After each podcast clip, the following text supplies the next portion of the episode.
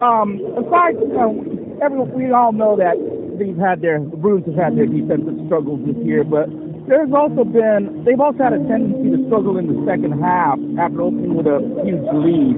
Uh, how difficult is it for a young and talented team like this year's Bruins team to maintain their focus, maintain their focus throughout an entire 40 minutes? Well, that's a good question. I mean, uh, I'm not in the locker room with them, so I wouldn't know how to answer that exactly. But when you have somebody down, you got to keep them down, and, and it comes down to you either have killer instinct or you don't, and and that's something that they have to have, especially against good teams. Now, just to piggyback on what you're talking about about some of the defensive woes, that's something that's got to be tightened up in practice. And I'm sure, you know, they've had a lot of practice time this week with only one game. So uh, hopefully they've gotten better at, at, at the defensive end. Uh, Tracy, is it early to, com- to compare this team to 95? Too early. Way, way too early. Because 95, you got to understand, there were a lot of things with that team. There were some lucky bounces and, and, and, and things that happened for them in order to win as well. You know, they've, they've overcome injuries and and uh, certain players stepped up at the right time when there were injuries.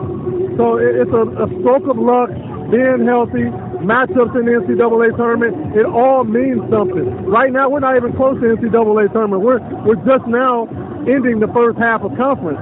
So it's too early to start comparing teams. Speaking of conference, as of right now, who, if you could pick one sleeper in the Pac-12, who would it be? If these guys get it together, they'll be a sleeper because they were ranked in the top 25 up until last week. And um, they have talent on the team. So if, if USC can get it together and and find a way to, to, to have better chemistry and be mentally tough and and together they can pose problems to people. So even with uh, SC coming off last year's uh, tournament appearance, you would still call them a sleeper at this point? Yeah, because you got to look at the talent that they lost. You know, they lost a lot of talent. They lost Reinhardt. They lost Julian Jacobs. They lost that's that's guys that would have been senior leaders on this team. That's important when you have a bunch of young guys.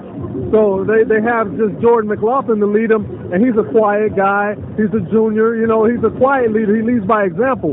Those guys were vocal, and that's what helped those guys last year. One last question. SC, UCLA, and I think I know the answer to this.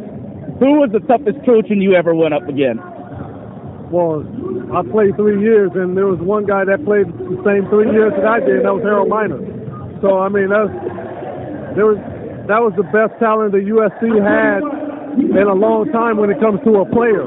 You know, because people come to USC to play football, not basketball. So to to have a good team back then, they had a bunch of workers, good role players, and they had one guy that was aggressive and talented and got a bunch of shots. So, you know, it's hard to stop a guy like that.